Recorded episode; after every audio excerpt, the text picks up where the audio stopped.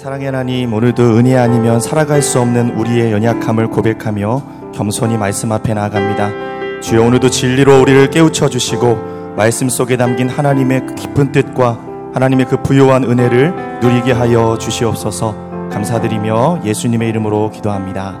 아멘. 할렐루야. 오늘도 영적인 목마름으로 새벽을 깨워 주 앞에 나오신 성도님들을 축복합니다. 어, 함께 나눌 오늘 말씀은 사도행전 팔 장 일 절에서 삼 절까지의 말씀입니다.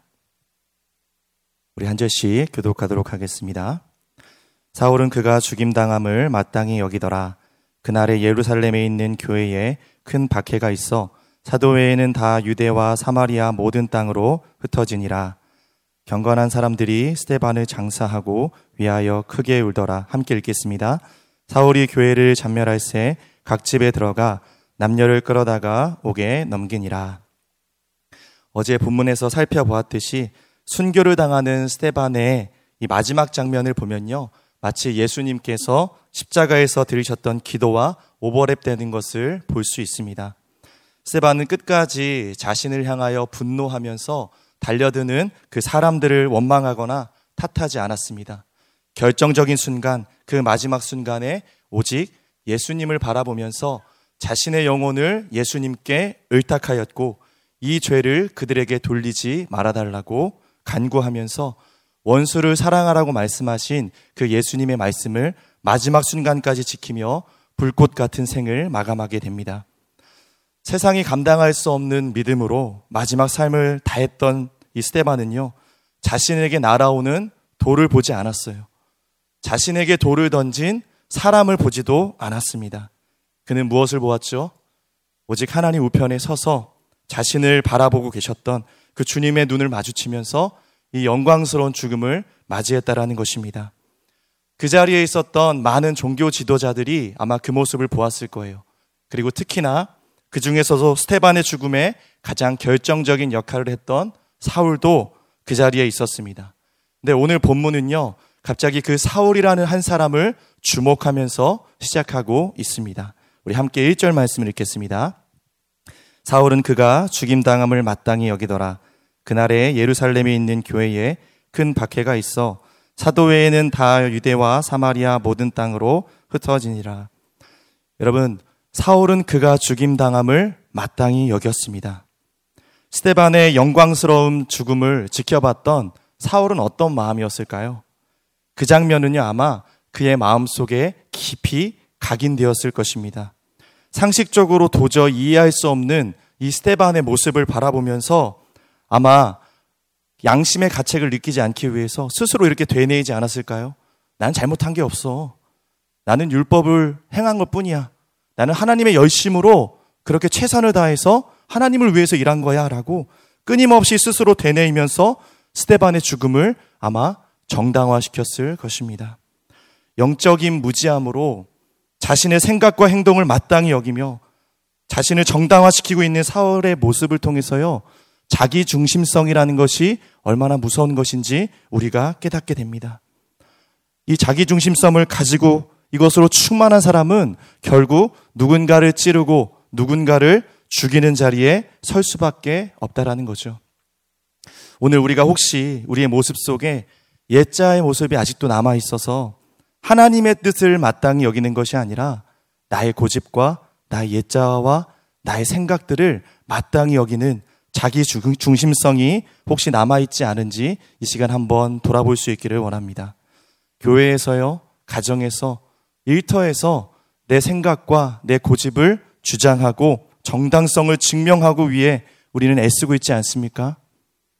손해보고 억울한 일을 견디지 못하고 스데반이 되기보다는요, 사울이 되기를 결정하는 나의 옳음과 나의 생각을 증명하는데 나의 하루를 사용하고 있지 않은지, 내 주변에 있는 사람들을 그렇게 고통스럽게 만들고 있지 않은지 이 시간 우리가 돌아볼 수 있기를 원합니다. 스데반이 사라지는 이 시점에요, 성경은 왜 사울을 등장시키며 그를 주목하고 있는 것일까요? 이것은 일종의 복선입니다.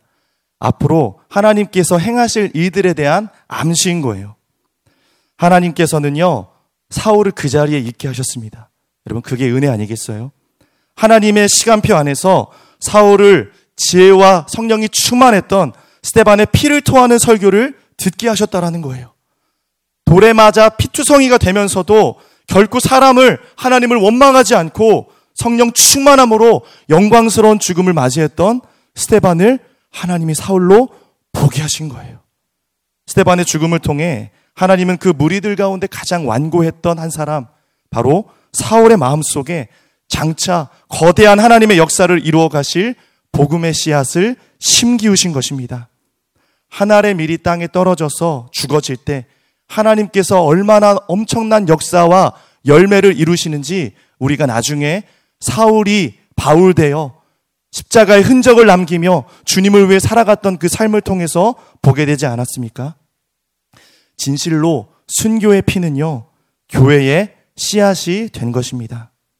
우리의 생각으로 스데반의 죽음으로 이제 모든 것들이 다 끝난 것만 같아요. 소망이 없어 보입니다. 그러나 여러분, 실상은요, 그렇지 않다라는 거죠.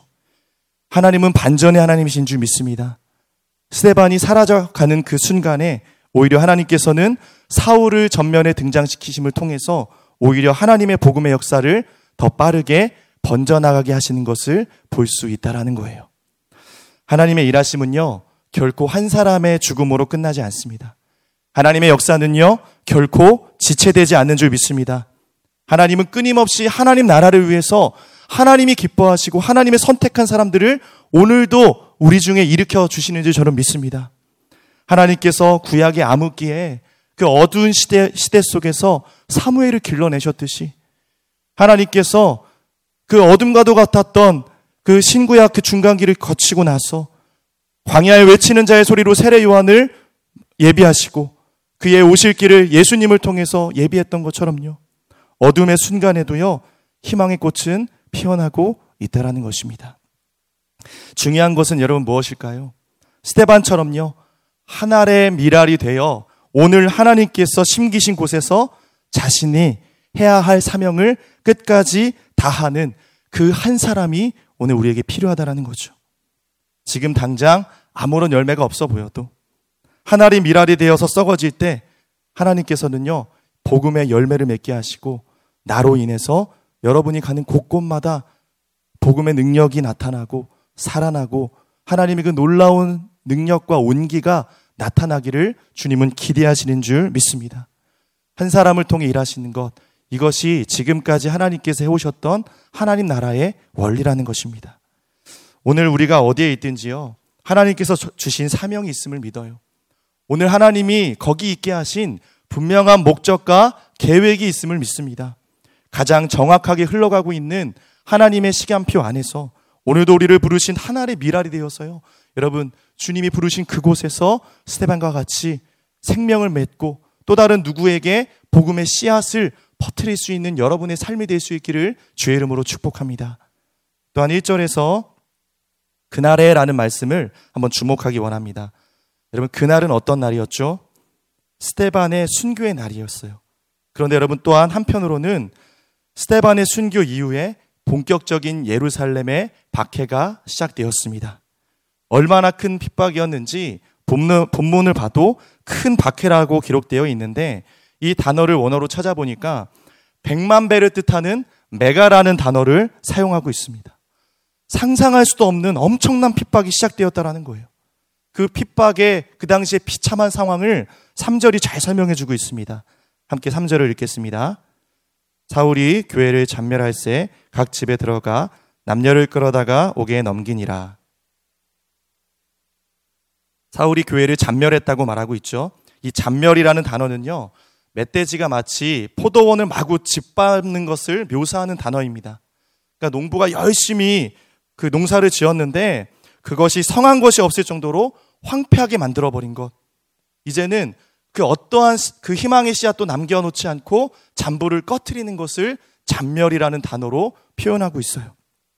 이런 열정을 가지고 사울은 교회를 잔멸해 나갔습니다.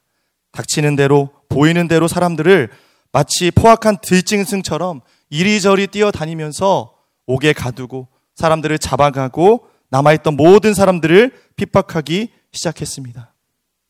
사울이 이렇게 행한 것은요, 여러분, 무서운 것이 자기가 생각했을 때 뭐라는 거죠? 하나님을 위한 열심이라는 거예요. 난 최선을 다해서 하나님을 섬기고 있다고 그 당시에도 그렇게 생각하고 있다라는 거예요. 여러분, 잘못된 방향으로 나아가는 하나님의 열심이요, 얼마나 위험한지 우리가 볼 수 있지 않습니까? 결국은 하나님의 열심의 방향을 우리가 모르면 오히려 교회를 죽이고 교회를 핍박하는 일로 우리가 사용될 수 있다라는 거예요. 사울이 이러한 확신이 잘못됐다는 것을 나중에 부활하신 예수님을 만난 후에 비로소 깨닫고 뉘우치게 됩니다. 그 장면이 디모데전서 일 장 십삼 절에 나오는데요, 함께 읽겠습니다. 내가 전에는 비방자요, 박해자요, 폭행자였으나 도리어 긍휼을 입은 것은 내가 믿지 아니할 때에 알지 못하고 행하였습니다. 자신이 행하는 것이 무엇인지도 알지 못하고 하나님을 향한 열심이라고 착각했던 그런 사울은 초대교회에 엄청난 핍박을 가하고 이제는 교회 존재의 그런 위기를 맞이하는 것만 같습니다.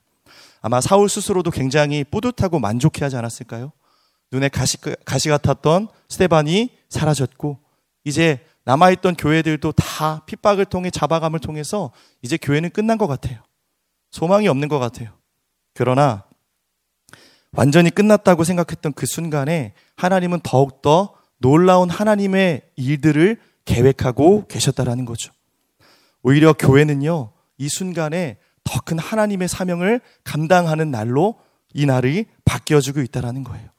이제 더 이상 예루살렘 안에서만 가둬있던, 머물러 있던 그들이 이 핍박으로 인해 유대와 사마리아와 주님 부르시는 그 땅을 향해 나아갈 수 있는 계기가 됐다라는 것입니다. 우리 일 절 말씀을 다시 한번 좀 읽어볼까요? 사울은 그가 죽임당함을 마땅히 여기더라. 그날에 예루살렘에 있는 교회에 큰 박해가 있어 사도 외에는 다 유대와 사마리아 모든 땅으로 흩어지니라. 자, 여러분, 우리가 여기서 좀 주목하기 원하는 것은 흩어지니라 라는 말씀이에요. 그동안 교회는 예루살렘 중심으로 성장해 오지 않았습니까? 하나님께서 놀라운 성령의 역사로 그들을 부흥시켜 주셨고 말씀의 은혜를 주셨어요. 너무 좋아요. 근데 여러분, 뭐가 문제였죠? 하나님 주신 약속의 말씀이 있었죠. 유대와 사마리아와 땅끝까지 이르러 나아가라는 주님의 말씀이 있지 않았습니까? 근데 그것을 행하지 못해왔던 거예요, 그동안. 그렇게 나아가지 못한 삶을 살았다라는 것입니다. 그래서 여러분, 이 안주하고 있었던 예루살렘을 향해, 교회를 향해서 하나님께서는요, 사울의 핍박을 통해서 그들을 흩으신 것이에요. 여기서 흩어졌다라는 단어는 씨앗을 의미하는 단어에서 나왔습니다. 마치 농부가 밭에 씨앗을 뿌리듯이 흩뿌려지게 되었다라는 거예요. 수동태로 사용되어 있던 것처럼 하나님께서는 풍성한 열매를 기대하시면서 이 핍박을 사용하셔서 초대교회의 성도들을 흩으셨다라는 것입니다. 여러분, 이것을 통해 우리가 무엇을 알 수 있을까요? 교회와 성도들을 향한 고난은요, 오히려 그 시대마다 교회를 더욱 건강하게 만들고 그들로 하여금 안주하지 않고 하나님께서 새로운 시대적 사명을 감당하게 하는 촉매제 역할로 고난과 핍박을 사용해 오셨다라는 것입니다. 사도행전 일 장 팔 절 말씀을 우리 같이 읽겠습니다. 오직 성령이 너희에게 임하시면 너희가 권능을 받고 예루살렘과 온 유대와 사마리아와 땅끝까지 이르러 내 증인이 되리라 하시니라. 일 절에 나오는 그날은요, 표면적으로 봤을 땐 박해의 날이었어요. 그러나 여러분, 하나님의 계획 속에 이 날은 어떤 날이었다고요? 파송의 날이 된 줄 믿습니다. 그 누가 박해의 날이 파송이 된 날이 오리라고 생각할 수 있었을까요? 이제 성도들은요, 담대하게 복음을 들고 이방을 향해 나아가기 시작했습니다. 이제 더 이상 예루살렘은 복음의 종착지가 아니라 복음의 출발점이 되었다라는 거예요. 여러분, 하나님은요, 어떠한 악조건 속에서도 하나님의 선하신 계획을 이루어 나가시고 합력하여 선을 이루시는 신실하신 하나님이신 줄 믿습니다. 하나님께서 핍박 속에서 잔멸을 당해도 다시 일어나 흩어지며 더욱 들풀같이 번져 일어나는 이 복음의 놀라운 위대한 능력이 얼마나 크고 놀라운 것인지를 오늘 보여주고 계시다라는 거예요. 사랑하는 여러분, 교회의 사명이 무엇일까요? 물론 모이는 것입니다. 그러나 또 중요한 것은 흩어지는 것입니다.